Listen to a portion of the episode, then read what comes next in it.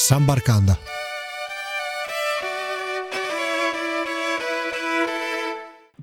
Nuovo in onda amici di eh, Samba Radio Trento con questa puntata eh, in Oceania. Nella scorsa puntata della prima stagione eravamo stati alle Kiribati, oggi invece eh, andiamo un po' più a sud, alle isole Salomone, come vi ho eh, presentato il paese durante l'introduzione, le Salomone eh, distano a largo delle coste della Papua Nuova Guinea ad est e eh, a nord-est d'Australia.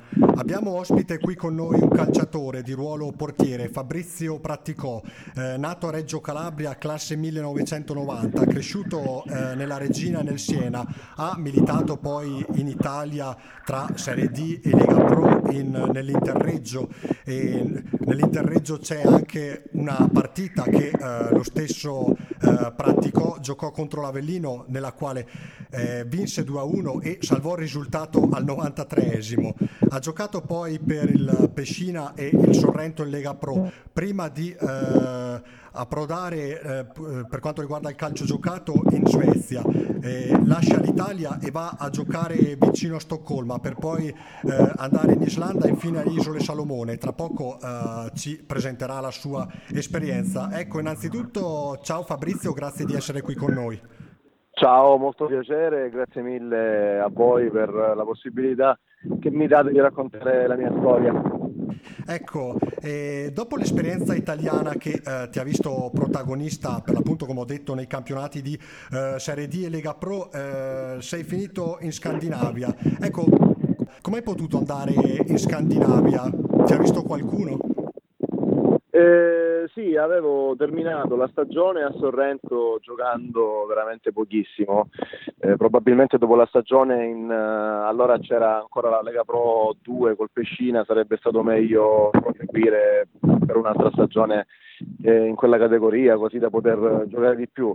Dopo quella stagione a Sorrento, anche per il cambio di alcune regole durante la gestione Macalli, non ho trovato spazio in Lega Pro e sono stato costretto a tornare per qualche mese all'Interreggio, nella squadra della mia città in Serie D e eh, durante le partite in casa un uh, agente, eh, anche lui di Reggio Calabria, è venuto a vedere qualche partita, lui lavorava molto con l'estero, mi ha mh, mm, proposto questa possibilità di eh, andare a fare un provino all'estero, nel frattempo lui stava lavorando con un talent scout che si prendeva cura della Scandinavia per prendere o portare giocatori eh, dall'Italia alla Scandinavia o viceversa e abbiamo organizzato un provino con una squadra di seconda divisione. E al terzo o quarto giorno giocammo un amichevole contro il Sirianska e invece sono piaciuto al, al Sirianska, alla squadra avversaria che mi ha chiesto di fare un provino con loro e dopo un paio di giorni mi offrirono il contratto per una stagione e dopo l'esperienza al Siriasca hai potuto eh, trasferirti anche in Islanda. Eh, correggimi se sbaglio la pronuncia, Alisa Fjordur, Isa Fjordur eh, nei pressi del Circolo Polare Artico, una penisola eh, sulla penisola di Vestfirdir nell'Islanda nord-occidentale. Ecco, tu è, giocavi quindi al circolo polare artico per poi passare in un clima totalmente diverso eh, alle isole Salomone, ad un clima equatoriale. Ecco, eh, che effetto ti ha fatto passare proprio da un clima polare ad un clima equatoriale? Ma sicuramente c'è stato un effetto benefico perché non ne potevo più di quel clima dell'Islanda, sebbene tratti di un uh, paese bellissimo con uh, dei panorami che io personalmente, pur viaggiando molto, non ho avuto la possibilità di ritrovare in altri posti. Mm, diciamo che il clima non era molto favorevole, anche perché questa, andando a dare uno sguardo veloce alla cartina, è la città più a nord di tutta l'Europa. Eh, si chiama Isafjordur, come tu hai giustamente detto, e durante la stagione invernale si toccavano anche picchi di meno 5, meno 10 gradi. E eravamo una delle poche squadre ad allenarsi per tre o quattro giorni la settimana ehm, all'esterno, il campo indoor veniva utilizzato solo raramente durante le più grosse nevicate perché comunque la maggior parte dei giocatori e dei compagni di squadra erano islandesi e per loro era una eh, normalità allenarsi e giocare con, con, quel tipo di clima. Quindi sicuramente quando sono arrivato all'aeroporto di Honiara, che è la capitale eh, delle isole Salomone, sono uscito dall'aereo e questo caldo afoso e umidità è assalito, eh, sebbene eh, sia diciamo, molto umido, a volte non si respira, però comunque io, io personalmente, forse venendo da un posto molto caldo come Reggio Calabria, ho, ho preferito vivere questi mesi alle isole piuttosto che in posti freddi come eh, l'Islanda o la Svezia, nonostante eh, come ti ho già detto, siano state delle esperienze bellissime e dei luoghi meravigliosi. E come hai potuto eh, trasferirti dall'Islanda alle isole Salomone? C'erano contatti tra i campionati nazionali? Come, come funzionava?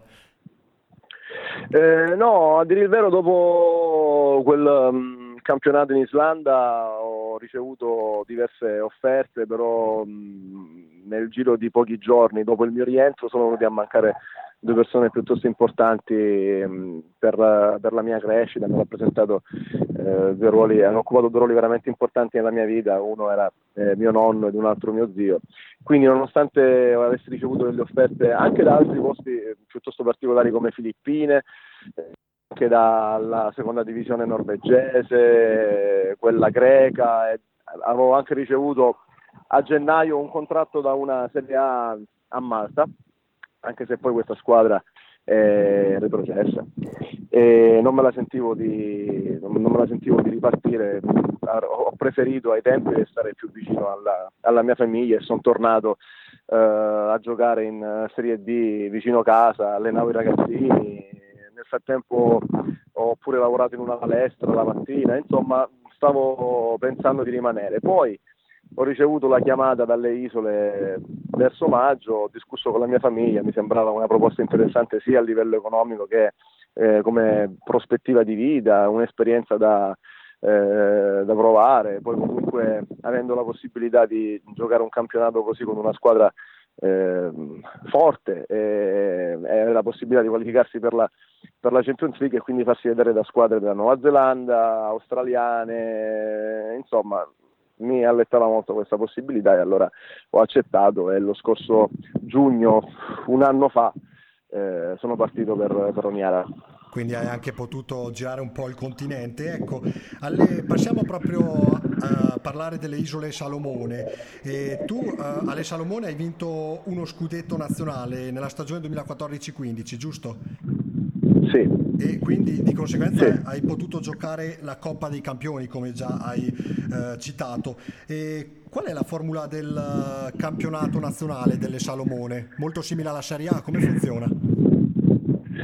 Molto simile alla Serie A, sì, con la differenza che ci sono solo 10 squadre, per cui si giocano una ventina di partite, eh, al primo anno ce n'erano 12, una, dozzina invece quest'anno ce n'erano 10 eh, si gioca andata e ritorno ogni settimana, il campionato comincia uh, verso agosto e si conclude a dicembre, anche considerate le varie soste per le nazionali e per le festività nazionali. Poi da gennaio in poi ci si prepara solo per la Champions League, è differente dall'Europa, la Champions League non si gioca durante la stagione eh, regolare del, dei, dei, campionati nazionali, ma si eh, disputa a parte da gennaio o febbraio, quest'anno è cominciato a febbraio, fino alla finale che si è svolta eh, i primi di maggio e credo abbia vinto nuovamente Oakland per il quinto anno consecutivo che poi ricordiamo per quanto riguarda il calcio, il calcio delle nazionali, le isole Salomone sono ancora in corsa per un possibile posto uh, per i mondiali di Russia 2018, nonostante sia molto difficile perché poi sappiamo chi vince il campionato oceaniano poi deve affrontare un altro spareggio intercontinentale, non è così? Sì, eh, adesso intanto hanno ottenuto un ottimo risultato perché per la prima volta dopo tanti anni eh, hanno vinto il girone di qualificazione. nonostante siano poche squadre, loro dividono i raggruppamenti in, in tre squadre hanno vinto il loro raggruppamento con il girone con Tahiti e Papua Nuova Guinea che erano eh, favorite. Eh, adesso disputeranno lo spareggio nel ritorno contro Nuova Zelanda. Negli ultimi anni il gap eh, si è notevolmente ridotto. Eh, sai, lo scorso anno da noi c'era l'europeo, eh, c'era l'equivalente in, in, Oceania e loro sono stati eliminati proprio in semifinale dalla eh, Nuova Zelanda, dalla, dalla Papua Nuova Guinea dopo aver eh, impattato con la Nuova Zelanda nel, nel girone con uno scarto minimo. Io avevo visto la partita, eh, era finita solo 1-0, se non ricordo male, per la Nuova Zelanda. Quindi ci sono possibilità. Poi è chiaro che, come dici tu, dovessero nell'impresa anche contro la Nuova Zelanda ehm, c'è lo scontro con, correggimi se sbaglio perché non sono così informato, forse con la testa qualificata nel, girone del Sud America. Se non sbaglio proprio il Sud America, sì, quindi sarà molto difficile sì, perché sì. se dovesse capitare Argentina, Uruguay, eh, sappiamo già eh, purtroppo certo. l'esito. E passando invece... Certo eh, dal, dal, punto di vista eh, culturale, eh, tu hai potuto conoscere abbastanza bene no? la, la, cultura locale e uh, oltre al, uh, al, fatto che tu riesci a parlare fluentemente uh, l'inglese, hai anche potuto apprendere l'inglese locale creulo, giusto? Eh, sì, ehm, si chiama Pidgin, sono 300-400 parole eh, che hanno veramente nulla a che vedere con, con, l'inglese, poi per il resto quando non c'è la, mm, la, parola in questione lo traducono con l'inglese semplice, però anche a livello grammaticale e di impostazione delle frasi c'è una eh, sostanziale differenza. È un linguaggio molto semplice, io in pochi mesi eh, sono riuscito a impararlo, sarai che sono eh, appassionato in questo settore, ho imparato l'inglese alle scuole, adesso sto studiando lo spagnolo, che comunque per noi italiani è molto più facile, poi mi piacerebbe pure cominciare col francese, ma comunque il, il pitching è molto, è molto semplice. Eh, poi è chiaro, ci sono quelle parole completamente differenti, adesso ti faccio un esempio che ti farà sorridere. Eh, bambini si traduce eh, con questa parola picchinini. quindi, picchinini. Eh, picchinini, sì, quindi ci sono alcune parole complicate da imparare, anche perché comunque la maggior parte della popolazione eh, prende come pidgin il linguaggio, la, la, la, lingua, la lingua principale e quindi tante volte pure nelle, gesti di ogni giorno, magari al bar oppure eh, in un ufficio governativo, tante volte è necessario sapere questa, questo pidgin piuttosto che l'inglese per essere più chiari e per essere eh, sicuri di, di farsi capire che poi una delle particolarità di molti paesi dell'Oceania, oltre alle Salomone, anche in Papua Nuova Guinea e eh, non solo, eh, ci sono tantissimi dialetti diversi. Eh, se prendiamo per esempio la Papua Nuova Guinea, ora non so la cifra esatta, ma parliamo di un bel centinaio di lingue parlate, no? La stessa cosa anche alle Salomone, immagino.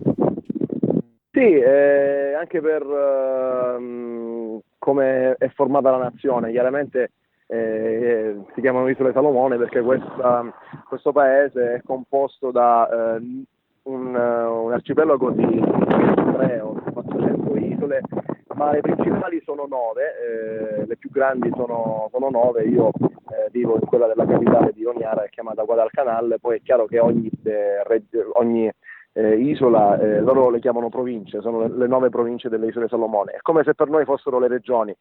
Certo. Eh, han, hanno un, uh, un, accento diverso, un dialetto diverso, però comunque eh, alla fine il Fiji nella base è, è quella. Per quanto riguarda la Papua Nuova Guinea, mh, penso sia ancora più accentuato anche perché si tratta di un paese notevolmente più grande delle isole. In Oceania è il eh, secondo paese per estensione dopo la, l'Australia, addirittura più grande della Nuova Zelanda. Certo, e invece per quanto eh, riguarda la cultura, diciamo così, chiamiamola così, eh, tribale, hai avuto modo di eh, assistere, non lo so, a sfilate eh, per le strade di Oniara o ad altri eventi di stampo culturale, quindi vedendo un po' tutte le caratteristiche insite all'interno della, di una cultura tribale. Eh, ti dico la verità, non ho partecipato a molte di queste feste, però ho avuto la possibilità di eh, guardare un video eh, risalente a qualche anno fa quando il principe eh, William d'Inghilterra con eh, la moglie venne in visita a Oniara, eh, trattandosi di una colonia di una colonia, di una ex colonia inglese. E, ed è esattamente come si vede in televisione, questi balli, queste eh, persone mezze nude ballano questi, queste danze tribali, tutti truccati e con questi eh, vestiti particolari, andarono a prendere il principe e la moglie all'aeroporto con eh, una sorta di eh, piccolo bus rivestito eh, da due canoe che facevano eh, sembrare questa, questa, questo carretto una, una, sorta di enorme, enorme barca, hanno fatto il giro della città, eh, però so che ad ogni festa nazionale, qualche giorno fa c'è stata eh, una, festa, festa del, um, una festa nazionale, a luglio ci sarà quella del, dell'indipendenza nel 1978, ci sono di queste celebrazioni in giro per le città, in particolare eh, nella zona dedicata all'arte dove tutti questi artigiani eh, producono questi eh, prodotti di, di, materiale, di, materiale, tipico delle, eh, delle isole con conchiglie oppure con un legno particolare che cresce in queste, cresce in queste isole e occupano questo spazio per uh, queste festività, con queste celebrazioni, balli e canti tipici, tipici delle isole. loro sono come, come tipologia di musica sono eh, molto per il reggae, eh, anche molte canzoni famose del rock o, del, o, della musica pop loro le trasformano in, in, reggae, c'è musica live ogni fine settimana in uh, ogni locale della città. Quindi anche dal punto di vista così uh, dello svago offre tantissimo Oniara. Ah, tantissimo, io direi abbastanza, poi abbastanza. è chiaro, adesso sono stato ultimamente ad Auckland per la Champions League eppure perché um, sono rimasto per un uh, provino con una squadra eh, di Auckland, eh, è chiaro che comunque sono eh, tipi di vita completamente diversi, la vita Oniara è molto, è molto semplice, è molto rilassante, alla gente non piace correre, eh, non piace prendersi troppo sul serio, però quando c'è da svagarsi alla sera c'è sempre qualche posto dove andare. Io proprio vicino a casa un è stato costruito recentemente, sono un paio di anni fa, eh, da un gruppo di australiani e eh, asiatici, forse vietnamiti.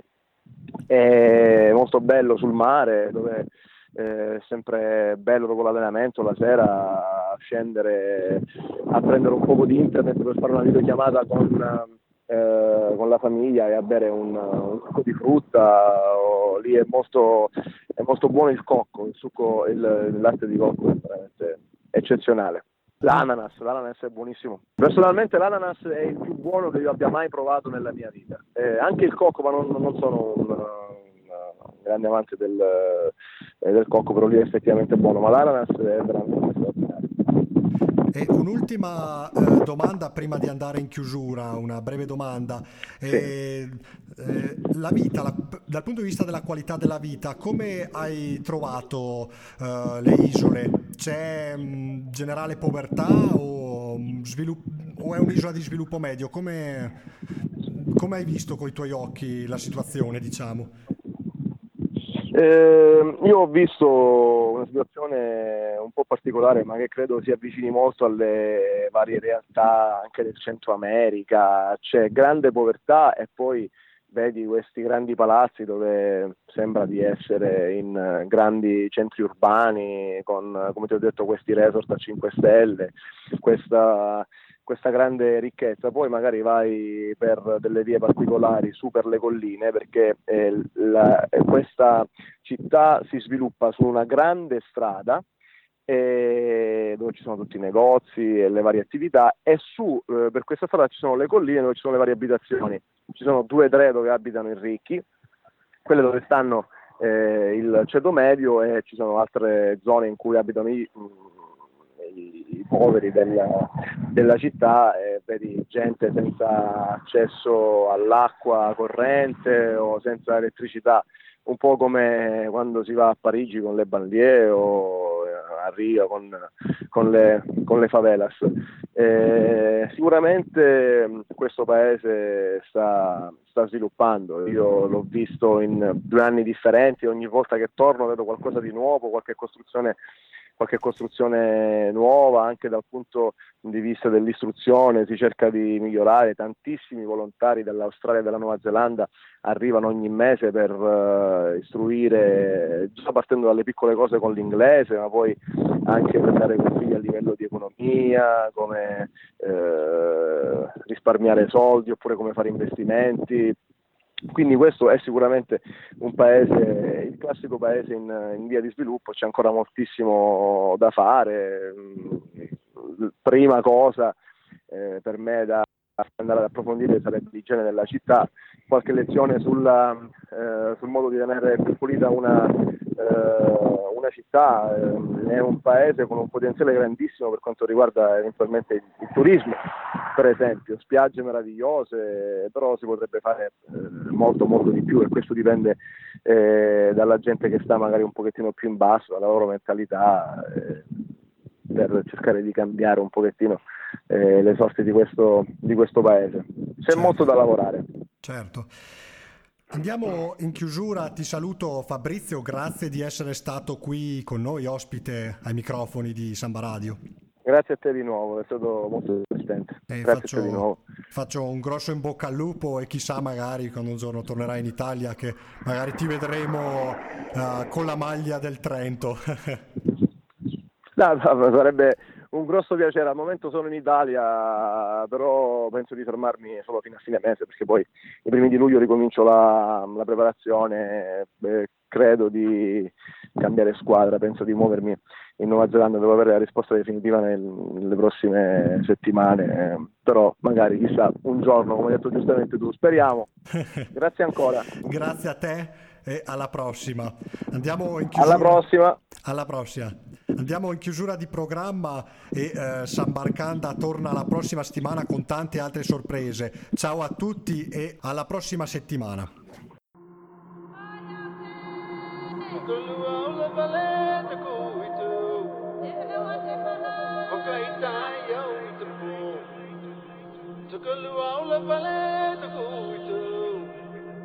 Hoặc có mau mô môi tụ cùng mô anh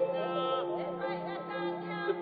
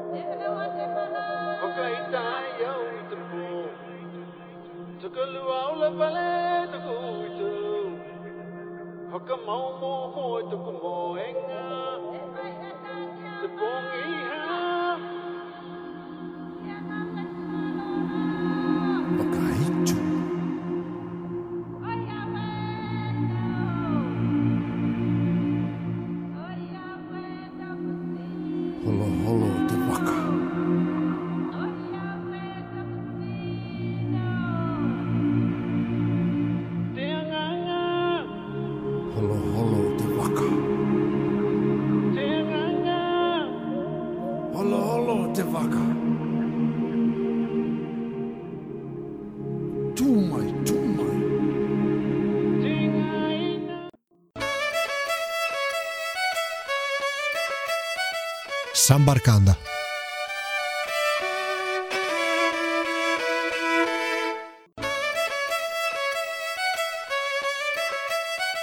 Sambarcanda.